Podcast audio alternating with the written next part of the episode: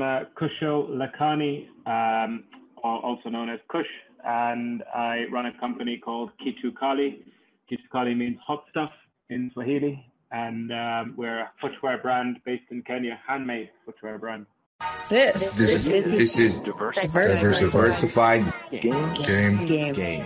A podcast giving entrepreneurial advice from a diverse and inclusive perspective with Kellen. He may agree, he may oppose, and it's more than just race. It's about you know ideas. so let the game begin.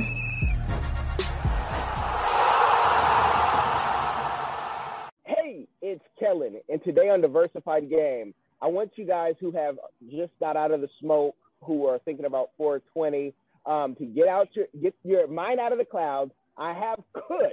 Yes, you know we're gonna break down the nickname so we make it easy, but we have Kush uh, today from Kitu Kali and his footwear company. My gosh, he's originally from Nairobi. Don't let you know he, he looks like he's Indian. He is. Why? Because there's Indians in Kenya all over the world. There's over a billion people. They spread out, right? and um, he is going to give us the game on how he came up with this African footwear, not just to do it, because for those of you who don't know, Africans have been wearing shoes, but he's taking African fabric and taking it worldwide. So, Kush, welcome to the show. How you doing, brother?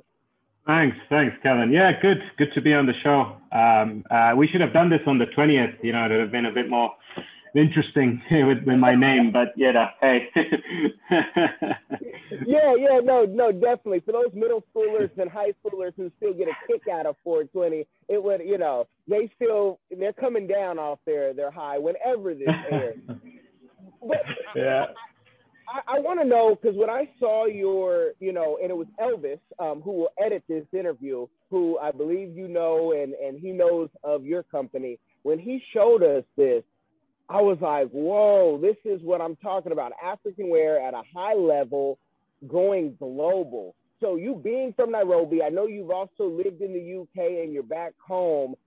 How did this idea just spark? How did you put it together? Yeah, so um, let's take it back three years ago. We've been we've been uh, in the market for three years. I, uh, I had two partners at the time, two co-founders, um, and they're also from Kenya. And one of them was on holiday in Kenya, just visiting family and friends.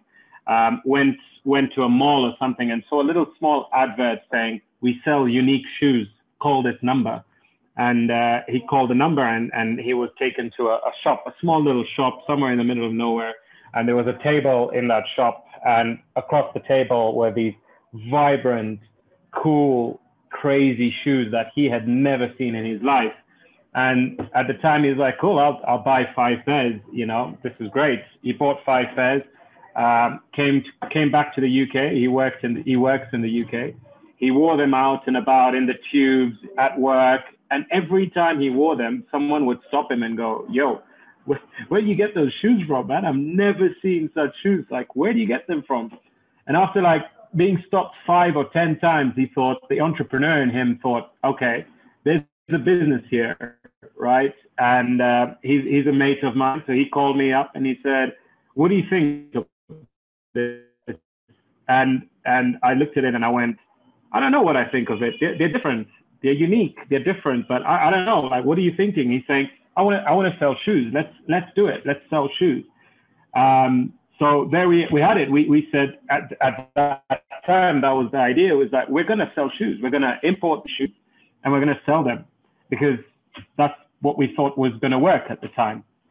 And um, we, we then started speaking to the lady who he had met initially, who is our local Kenyan partner, Julie. And we started speaking to Julie and we said, Julie, where, where are these made? You say they're handmade. So who makes them? he said, she said, you know, we have a workshop in Kibera. And, you know, we were shocked by that because for people who are listening who don't, who don't know what Kibera is, Kibera is the largest urban slum in Africa. And growing up, we used to hear about Kibera. We used to walk past Kibera or drive past Kibera. You don't really walk in Kenya. It's too dangerous. Uh, we used to, we used to drive past Kibera and be like, wow, this, it's a huge slum area. And you can see people are struggling. People are, hustling every day. It's it's not it's it's it's sad really. It's a sad sight. And we said, how can these cool, unique, high quality shoes be made in a slum area? It just, it didn't make sense to us at the time. And I said to Julie, tell us more about this. Tell us more about who makes them. Who are these craftsmen, men and women? Where are they made? And she, she gave us the story, the deep story about these people are, are struggling craftsmen who are, are trying to make a living out of selling shoes, out of creating unique shoes that are not seen before. But they don't have a platform to do it. They don't have the backing. So they try and they struggle and they're hustling. And I said, there's a story behind this. You know, I told my, my partners at the time, I said, guys, there's something bigger than just selling shoes. Like shoes is great and they're unique. That's fine. Um, but there's a story behind this. The people that are making these shoes, they are struggling craftsmen and struggling in the sense they're not given the platform. They're not given the, they're not empowered to do what they do well.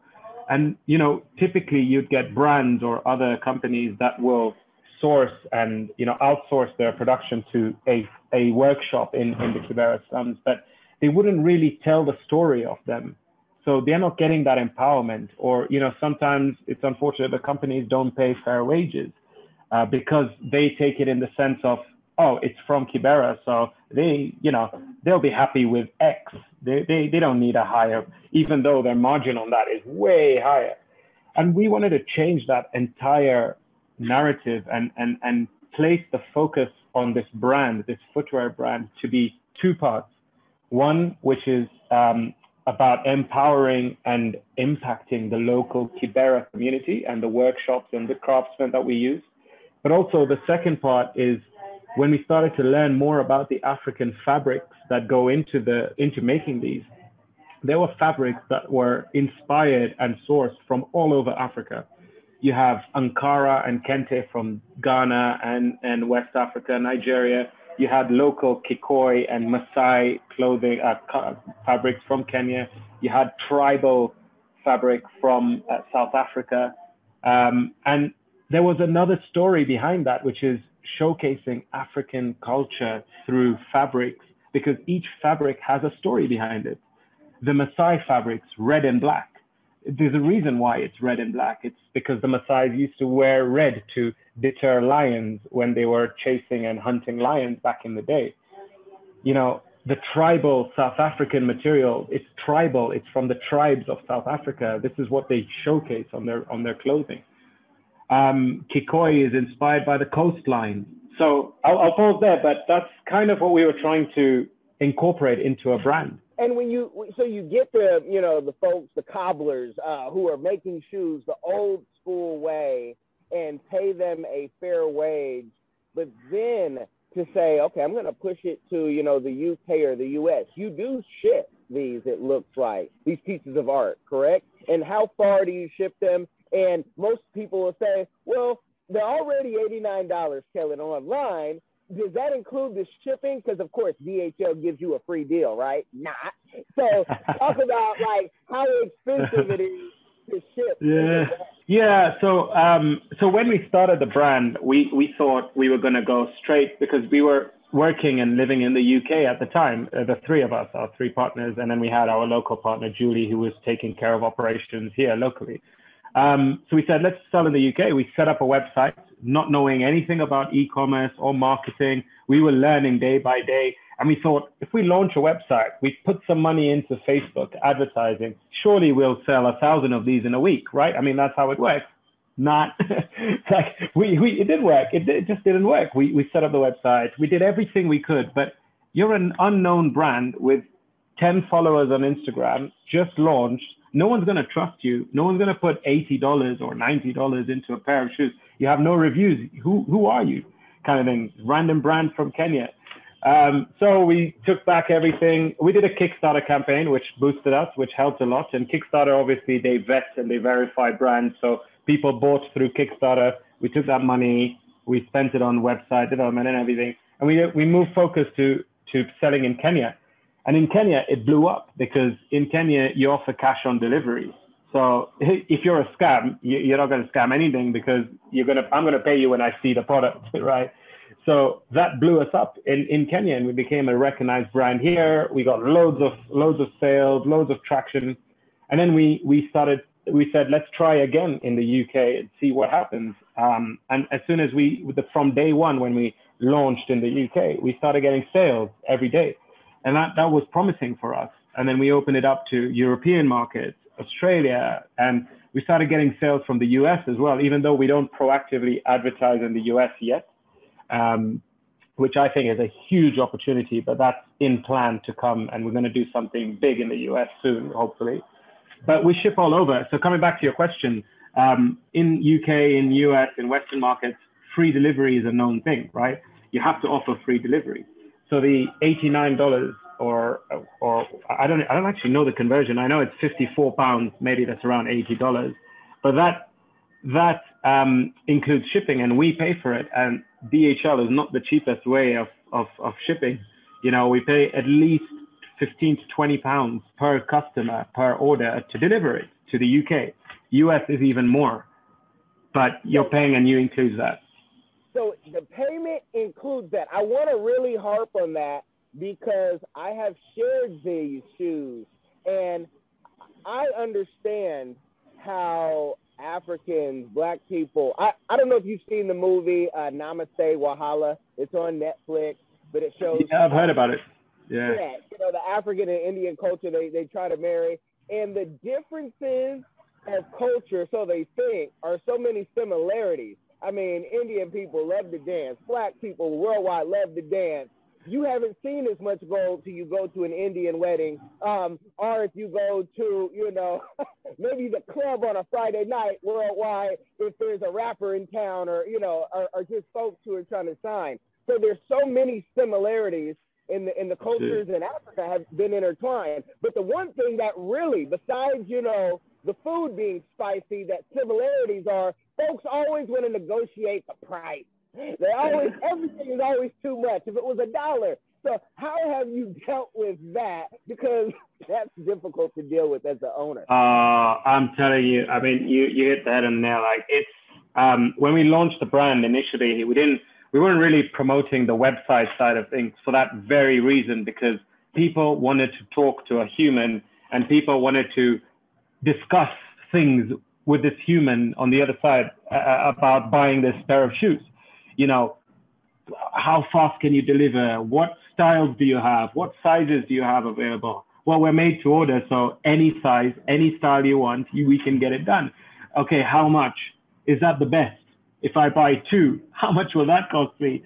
And so I was doing the customer services and, you know, I was dealing with 100 to 200 queries a day of how much, uh, how fast can you deliver? What size do you have available? I was just going nuts over answering this stuff. And I said to the guys, guys, we need a forced behavior here. I can't be conversing. Like it's fun. I'm getting to know my customer and getting to know what worries them and what answers they need before purchasing because all that knowledge, I took it and built it into the website. And so I said, guys, we need to launch our website and we need to force traffic through that website and just say, sorry, we're not taking uh, uh, orders over an Instagram direct message anymore. It's just not happening and that worked. You know, it's um, the culture here is changing. Um, it's less of that. I need to speak to someone and, and argue. Uh, we'll still get people who land on the website and then get to see a WhatsApp icon to chat with us. And thank God now I have a customer services person who handles the queries, but I monitor it. So I, I, I just laugh every time I see it. But someone will come from the website, uh, message and go, how much? and I lose my shit when I see that. it's like, come on, man, you you've just seen it on the website. like you've just come from there. Like you know how much it is, but it's about them wanting to talk to someone and then say, oh, that's too much. Can you do it lower?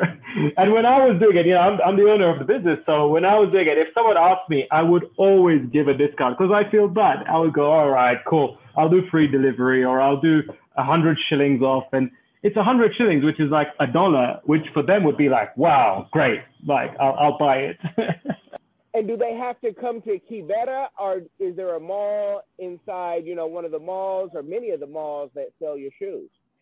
Yeah, we're we're starting to stock in different uh, shops, big supermarkets out here, um, mostly online. But you know, like if um, and, and I'm starting to do this with a couple of tourist companies, agencies, where they want to give their clients the Kibera experience and you know and show the artisanal and craftsmen and, and how that culture and that side of Kenya. So we're creating these experiences together and we're going to it's like a tour of an hour or two where we take you into kibera into the heart of kibera where we're just one workshop from loads of different workshops that do so many different things. Um, so uh, they can do that. They can reach out to me and i'll be happy to show them around that and give them that experience.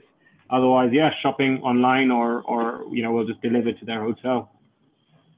And and you know i want to get into the um, community give back because you have a community give back inside of your company. But I ask all my guests, you know, with the success that you're having and the best is yet to come, so that you're going to have, what is your community give back that you are doing now or that you plan for in the future? Oh, it's, it's a really good question, um, especially for a brand that claims to, to build a brand based on that. Um, look, we, we didn't want to go down the typical route where brands say, we give X percent of our sale to this community because that can just mean anything, right? And, and we wanted to do it in a different way that actually has an impact. So the biggest way I would say is by keeping our brand promise of um, keeping the handmade uh, side of the business and using or only employing craftsmen from the Kibera communities to create our footwear,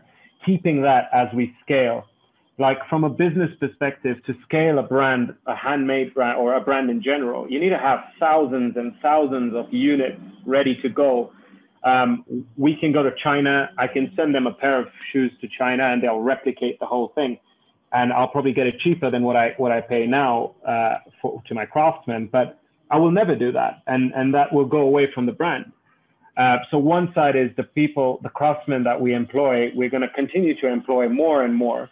And we, we employ, we target specifically youth from, from the Kibera slum that are typically kind of losing their way, let's say, like the, the culture and, and, and where they're from in the slums, they're, they're hardcore, you know, they get, they get up to mischief because it's, it's tough time for them, right? and we, we know these guys and we, we get recommendations of who they are and then we bring them into into the workshop environment and we train them and we show them that there's a lot more to life there's more responsibilities to life than just getting up to mischief you know and doing nothing with your with your life and and then they earn money the legit way and they they feel more empowered and then they actually were getting people who were typically in that zone now work for us for for a good couple of years who are now encouraging their friends to not go into that side of the of the slums and you know go into that path. Um, so keeping that community impact, long story short, keeping that community impact at, at, at the core of what we do through the craftsmen, but also through small things like the shoe bags that we give all our shoes in. We give a free shoe bag, by the way, uh, with every pair that you buy, and it's an African shoe bag. Now, again, I could I could get this made very cheaply from any company, really, any big factory. But I know a workshop in Kibera, a, a nice young lady that does this and relies on, on this, on, on our shoe bags for a lot of her income and her day to day. So I will never, I will never stop um, using her workshop to make my shoe bags. Uh, and you know, the shoelaces that we, we buy, we can, I can buy it from China for a tenth of the price again. But I know a workshop in Kibera that, that sells shoelaces and, and probably relies on a lot of that income that I provide them. So keeping throughout my supply chain, keeping local community sourcing and impact through that. And then um, the craftsmen giving them stable income. So when business is down, I, am not going to reduce the orders. So in Kenya and the way brands are here, and the way you work with the Kibera communities, it's on a per shoe model. You can't, you don't pay them a salary. It's a contract per shoe. So for them, typically when brands are not doing well, they get no orders and then they are really, they're literally back on the streets again, trying to hustle and struggle for, for orders. And I've guaranteed my guys um, uh, a number of orders per day. So they know in their head, at the minimum, they're going to be getting this. Because if I don't have orders from customers, I'm going to build stock. I'm going to try new styles. I'm going to build, I'm going to just make shoes so that they have the orders. So these are the things I'm building into our brand promise to keep that community impact. and I love that because you're also setting your brand up to be a, especially for thirty five dollars, um, if you come to Kenya, a luxury brand versus you know anybody. You, I mean, no, no diss to anybody because China's getting their hustle on. We love the hustlers as entrepreneurs, but this is if you, Ferragamo's not going to China to get their shoes made because it's Ferragamo. Yeah, and I, I, we'd be mad if our Ferragamos were made in China because it would really show, you know, for the mass quantity. It's it's supposed to be like a Bugatti, you guys. Everybody can't wear these, you know. Everyone can't drive these. So um, I love that part of it. It's a luxury shoe brand, and I know I will have a pair on. Whether I have a trip planned for Kenya, I don't know if I can wait that long and I might just have to order it, but I, I would love to like literally get fitted and, and document that experience because you're doing something that they're going to write about in history books. And when I think about what you're doing, giving folks a platform to show their greatness, which is kind of a Nipsey Hussle quote, because folks knew they were great, but they didn't have a platform to explain it. You're giving the cobbler, you're, you're creating cobblers and putting people in other positions when will you write your book on how you form this with your team members so people can see the blueprint and say, wow, I think I could do that too by reading his story? Yeah, I um, I'm not a good writer, but um, I I love to say the story. I love to tell the story, and and look, we're we're nowhere near where we want to be. Um, we've you know, we've done Touchwood done, well enough to be able to create a brand that I now focus full time on. Where traditionally for the last three years I've been, you know, I have had jobs. I'm a management consultant by background, so I've had corporate jobs, and I was running Kitukali, you know, in the evenings between 8 p.m. and midnight every day uh, in UK. And so I'm lucky enough to that now the brand is in a state that I'm, I, I can see the growth potential. And I said, I have to focus on this thing full time and I have to take it on and grow it. Um, but there's so much to do still. There's so much to to to accomplish for us to say we've made it. You know, we've done well for ourselves, um, and we're doing the right things. But we've we've made so many mistakes, uh, Kellen. Don't get me wrong. Like through the years, we've blown money into the most ridiculous things that, looking back, we would have been way better off not spending that money because if if we had known. But we're learning these things. And when i come across entrepreneurs in my journey now local kenyan entrepreneurs especially that are trying to do a similar thing that are building their businesses i i just offer my advice and i offer what we've done wrong um, what we've what we've learned and what we what we want to achieve and just just spread the word spread the story that it's possible guys. Like you need to find a unique product. You need to have a story, but you don't just need to have a story. You need to actually impact lives. And then all of that coming together will, will, will hopefully give you a, a successful business. Well, no, that's, that's awesome.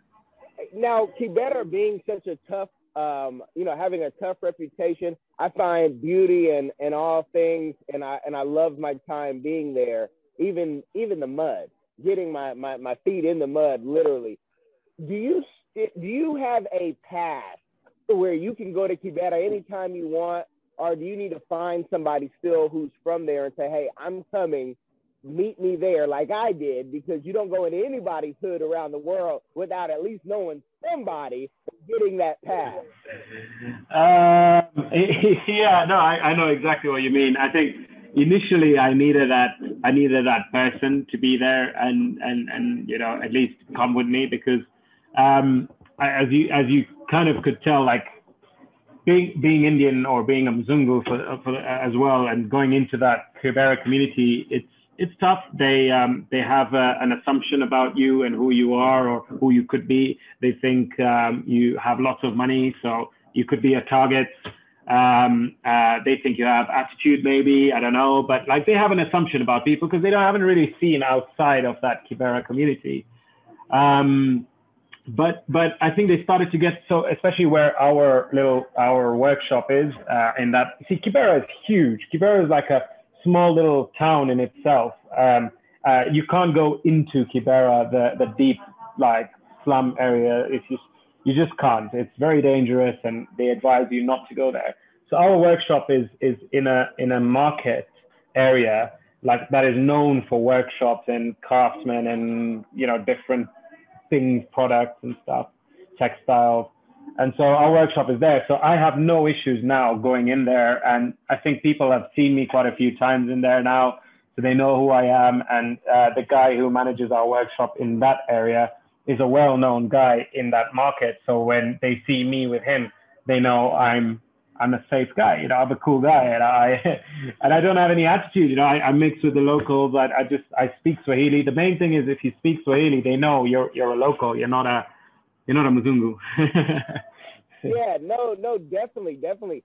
And you know, we could get into all the cultural um how it is being Indian in Kenya. I know people want to know that, but I almost want to save that for another time. I know that's itching for people, especially Americans, like because Americans, some of them, you know, especially if you're lighter skin, can be looked. We our camera guy when we went was called a Mzungu, and he's like, I'm not Mzungu, not, you know, but you.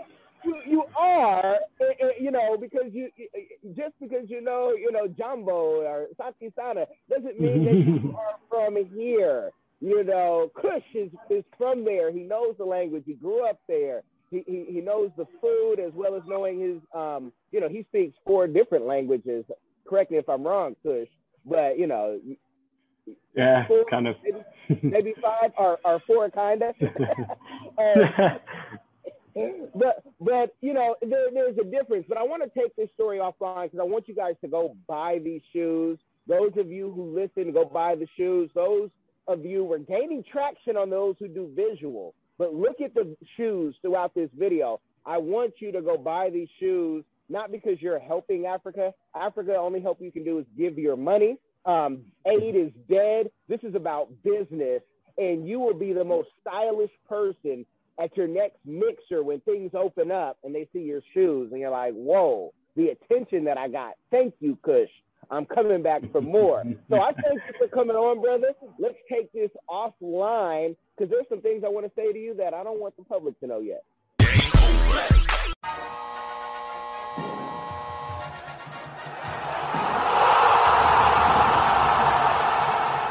Thanks for getting in the game and listening to the Diversified Game podcast with Kellen, the number one show pairing entrepreneurship with diverse and inclusive perspectives like wine and cheese, bagel and lox, fish and grits. Be sure to visit diversifiedgame.com for all the good stuff. Join in the conversation and discover more content.